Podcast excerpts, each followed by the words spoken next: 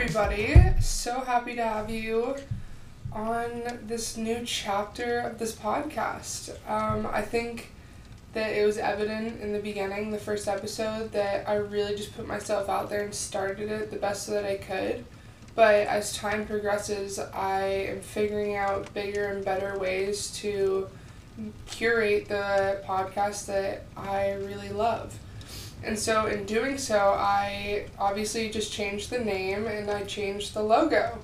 And I also plan on changing a few other details and creating a separate Instagram account. A large reason why I started this podcast is because I wanted to really get the experience of owning something like this and being in charge of it and controlling it and being able to find my way around such a business and operation. Furthering that, I am happy to announce that I will be doing the By the Fire series. And basically, what this is, is just kind of talking about relevant subjects for me. It's going to be less of a constructive with a guest or a how to, but more of just you know, just chit chatting about subjects that are relevant and that I find interesting myself. This could be um, about news articles that I read, or not news articles, but I read a lot of Wall Street Journal and the New York Times, or it can be just kind of talking about a book I just read into heavy detail and what I think about it and analyzing it. So I'm super happy to announce that I will be doing By the Fire series, and this will come out bi weekly because before I mentioned that every other week I'll be putting out like a podcast episode about either me interviewing a guest or uh, like more of a how to from me personally. But bi weekly, I would like to put out these by the fires when I'm not putting out the other episodes. Why did I start this? Why did this come about? Well, Let's just start with what's been happening with me recently, honestly. I am in my senior year, and it is no joke. I mean, in a good way. There's so much going on. There's so many group projects. My capstone project is happening this semester, which is insane. Capstone who? and yeah, I'm just extremely busy. But with that, I want to say that I'm ex- really grateful for all the opportunities that I have in my life and that keep me busy and productive and going, such as this podcast. I have recently involved myself with a lot more clients for mural work and some other projects that I've been working on, including also being a bartender for the Morning Squeeze. So, yeah, my hands are full and I love it and I'm taking care of myself and I'm taking care of my loved ones and supporting them and they are supporting and loving me too and so I am just super happy with where I'm at in life at the moment. My brother just got a job in Berlin, guys. I literally I dropped my jaw. I'm just in such shock and I'm so so happy for him. He deserves this so much and I don't want to get into too much detail about it, but looks like I'll be booking a trip to Berlin soon. that's what I told him at least. Um, and so yeah, that's pretty awesome. Being that I'm so busy and really having to look at my schedule and conduct things that way, I have definitely had a few hiccups this last week, and that's what led me to By the Fire series. What were these hiccups? Basically, last week I recorded with my first remote guest, and things went so smooth. I was so stoked to have this guest on the podcast. They're a really good friend of mine, and they're so interesting and have a lot to convey to an audience. You guys would gain so much value from listening to this person. They're super cool, down to earth, but just a very productive and has such a strong mindset about life. That is someone who's just pushed their mental and physical boundaries so far, and I'm proud of them, and I'm happy with where they are, and I want to share their story and what their mindset is with you guys because, again, it would add so much value for all of us, and Spread the wealth, baby. Anyway, so I record this podcast with them, and everything went so smooth. And then I go to edit it that weekend, which I edited on Saturday, and I'm supposed to put this out on Wednesdays. I realize that I'm putting this out on a Thursday, but that's just how time's going. Quality over quantity, my guys. Quality over quantity.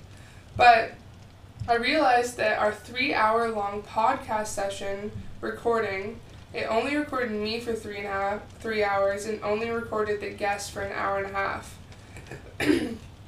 Being that my guest and I are extremely busy people, I just knew it wasn't in the playing cards to get this episode out this Wednesday.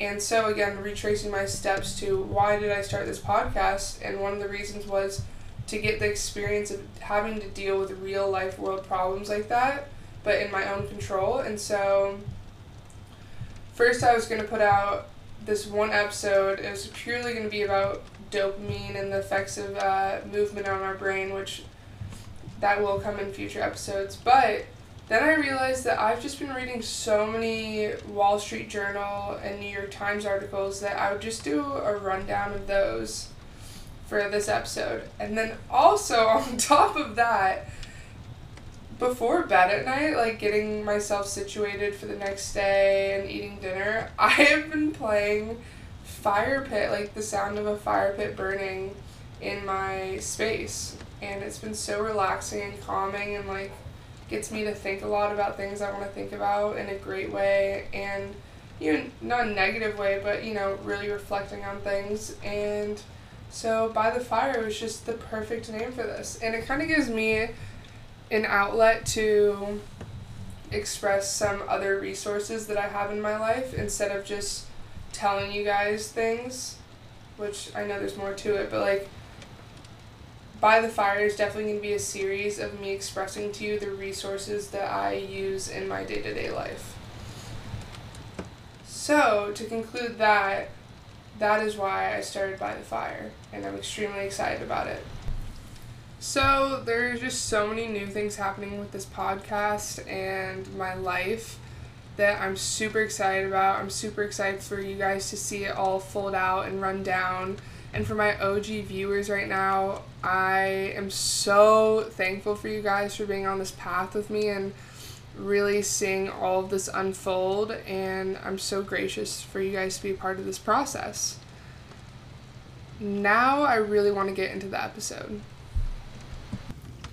Okay, so I want to cover three topics.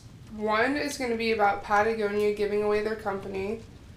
The second one is going to be about Tesla batteries and just what has been happening with that recently. There's been some crazy stuff happening on the low.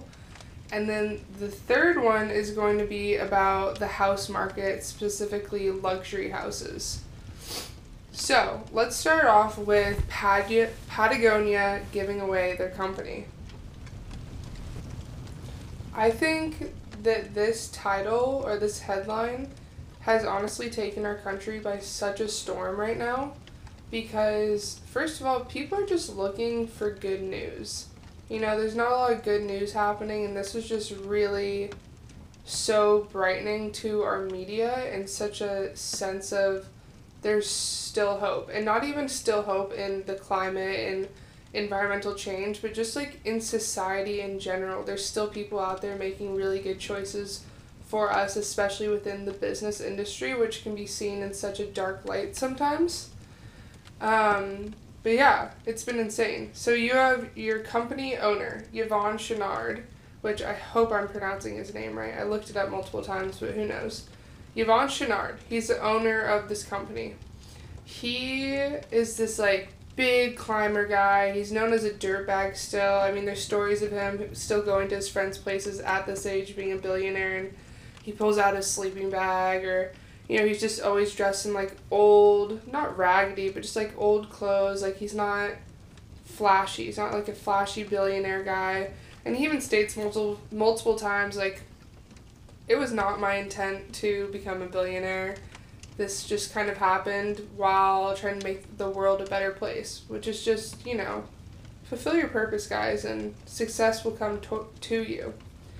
But he speaks a lot about saving the environment. I mean, he is the CEO of Patagonia and all, but he also speaks about recently about how he's getting older and how he's getting a lot more impatient with our world. I mean, just about the climate effects, the decisions our government is making. He, some of his friends even say that he can be a little pessimistic sometimes, but then they decide to open up their eyes a little bit more and they're they themselves are growing a lot more impatient as time goes, as we all should. I mean, time is running out so fast with our environment. But Patagonia is a three billion dollar business.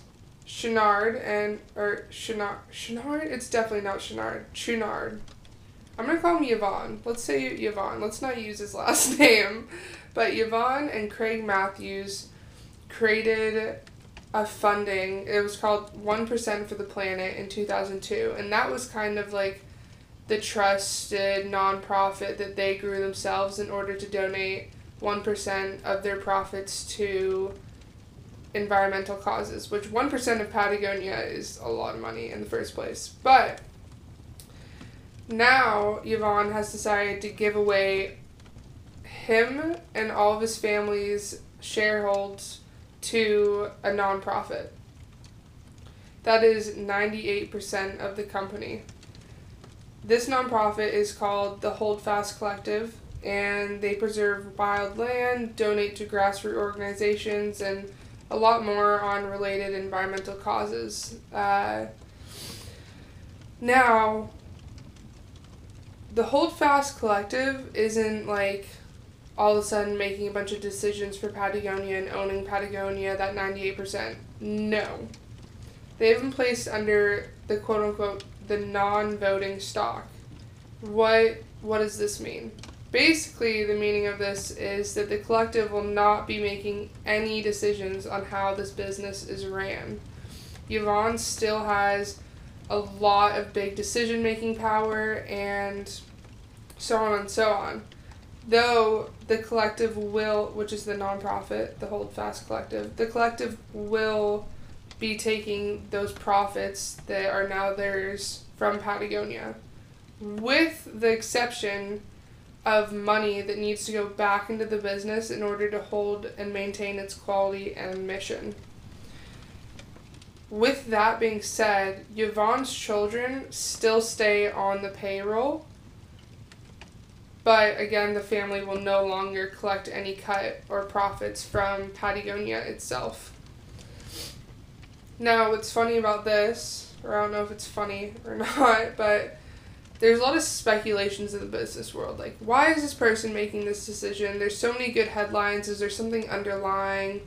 You know, people are always trying to poke the bear. Like, there's no way this guy could have made this good of a decision like with good intentions like there must be some loophole that he's seeing that i'm not seeing and so people like to investigate the speculations are that so when you're in a business you can donate a certain amount of money especially when you're in a multi-billion dollar million dollar business there's a certain amount of money that you can donate to organizations that will help you to avoid tax paying Patagonia does not align with this at all. Why? Because the Holdfast Collective does not qualify for such an agreement. There's they're just under a different term and Yvon will still be paying $17.5 million of gifted taxes for this. Though, let's compare it. They'll say that Yvon was to go public with, it, with his business instead of um, donating it all to the nonprofit, he would have to be paying $700 million in capital gain taxes. So, by Yvon giving the company away, he is essentially saving hundreds of millions of dollars. And so I just kind of want to wrap up this bit with a couple sayings that I read through this article. And one is that Yvon has this grand goal of wanting to inspire a new form of capitalism. That definitely struck. I mean, it's easy for you to say or to support. It's not easy, but okay, anyway. supporting local is kind of in the sense forming this new version of capitalism, or not new version, but just like environmental friendly, sustainable, good for the people thing. But Yvon is running this billion dollar company, multi billions of dollars, and is in the limelight with all these other grand businesses that may say they're doing all this green marketing, environmentally friendly, but aren't necessarily acting on it as much as they might be saying they are, or just not acting on it at all, aka Shein. Dear God. I don't want to get into that.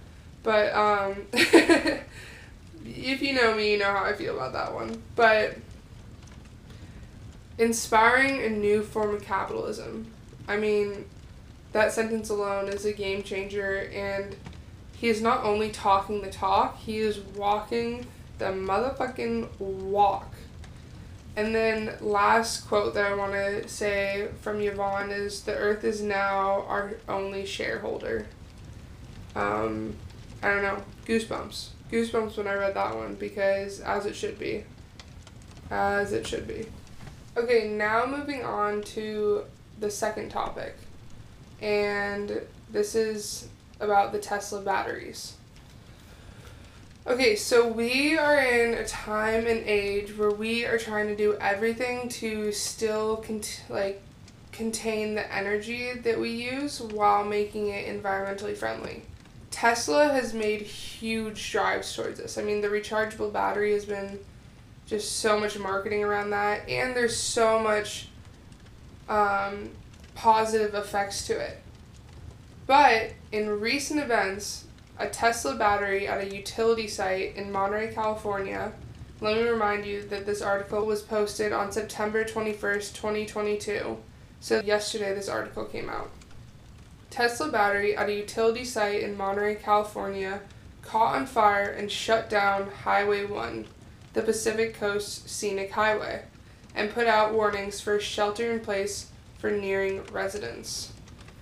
Now, again, this raises so many questions about these batteries, and it's such a bummer because there's such a positive light and a positive pathway to having green energy. But as more assessment happens, there is a lot of stuff that's kind of being swept under the rug with how these batteries are functioning and some of their defaults. Now, this battery specifically that started a fire in Monterey, California, belongs to PG&E. At this particular location, it's located across from a 400 megawatt battery storage, which is huge. This site alone has experienced multiple, multiple of these overheating incidents in the past year or so, which in the end of the day has caused the factory and storage site to shut down completely what's so dangerous about these batteries is that they're made of lithium ion, which I'm not getting into the science of that. The only thing that you really need to know about that is that they're probably one of the hardest fires to put out. Why are they the hardest fires to put out? Because they're extremely high in temperatures and produce large amounts of dangerous fumes.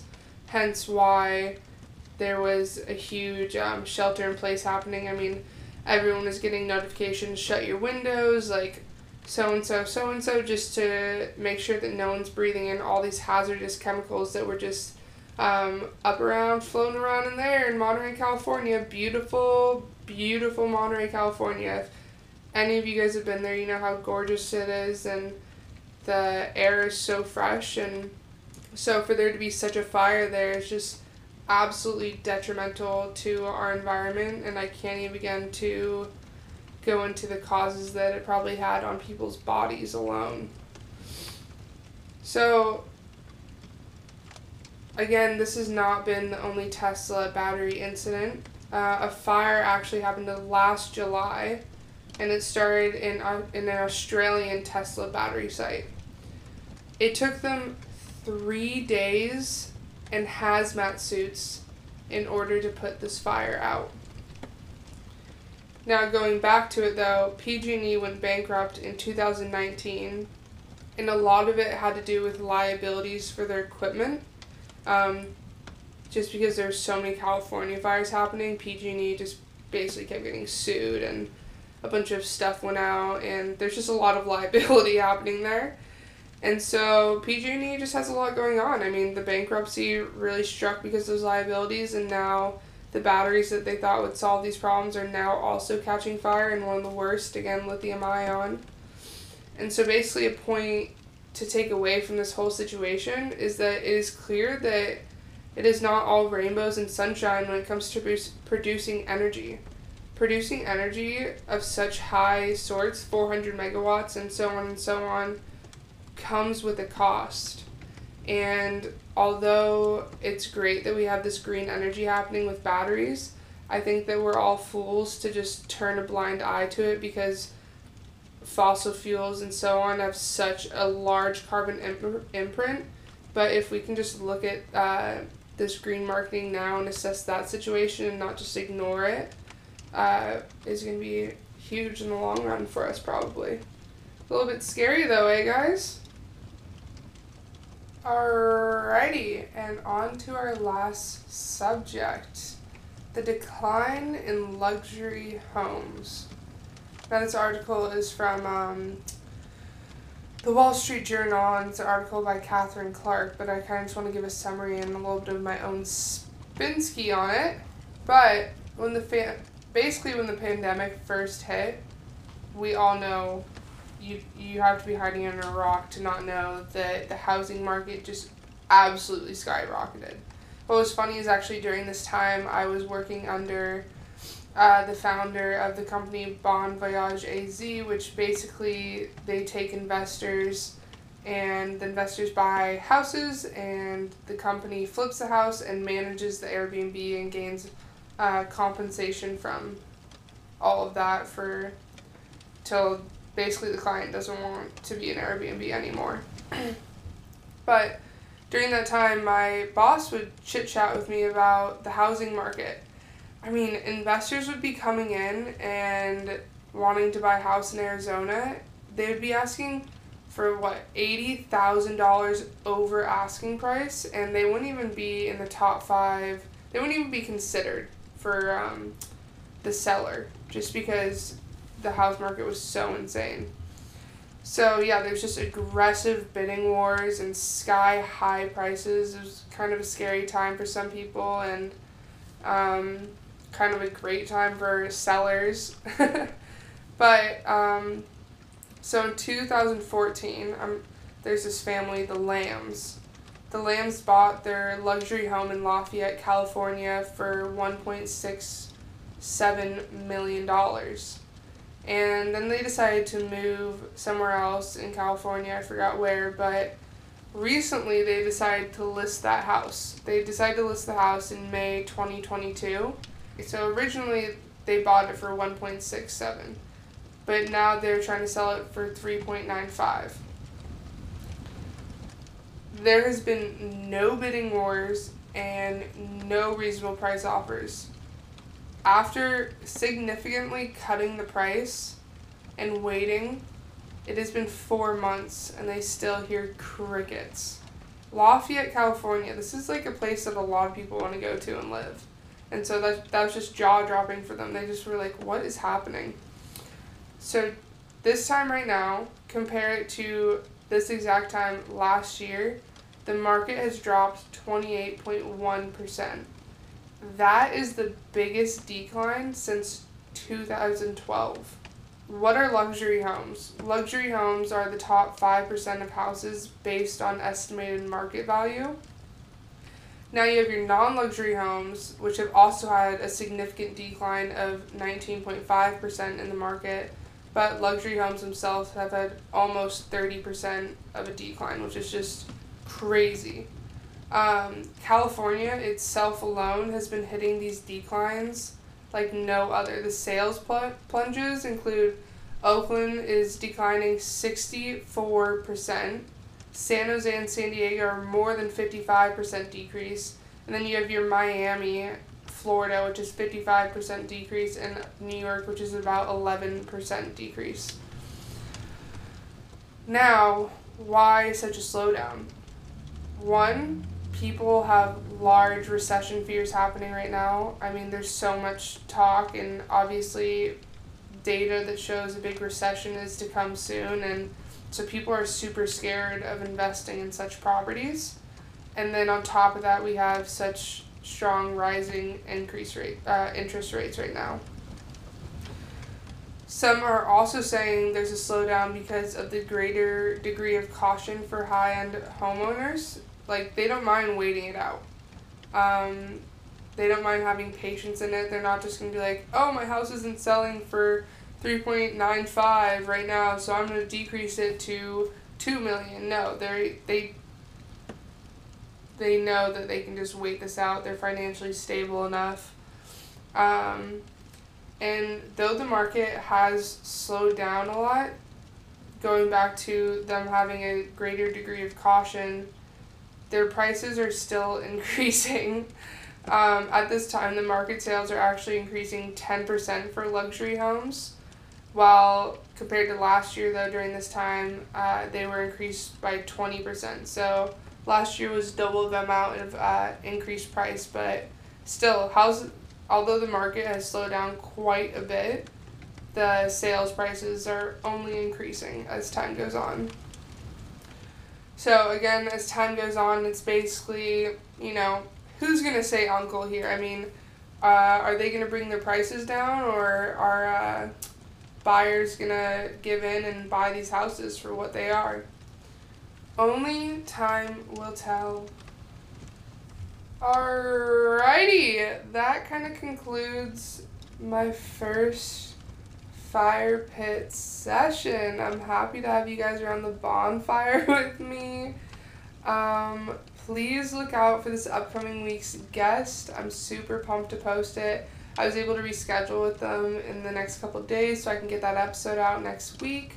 And I have a couple of very exciting guests, in my opinion, coming up. So be stoked. Be on the lookout. In the description below, I'm going to put some of my my email, my Instagram account, the new Instagram account for the podcast, and thank you so much for joining me.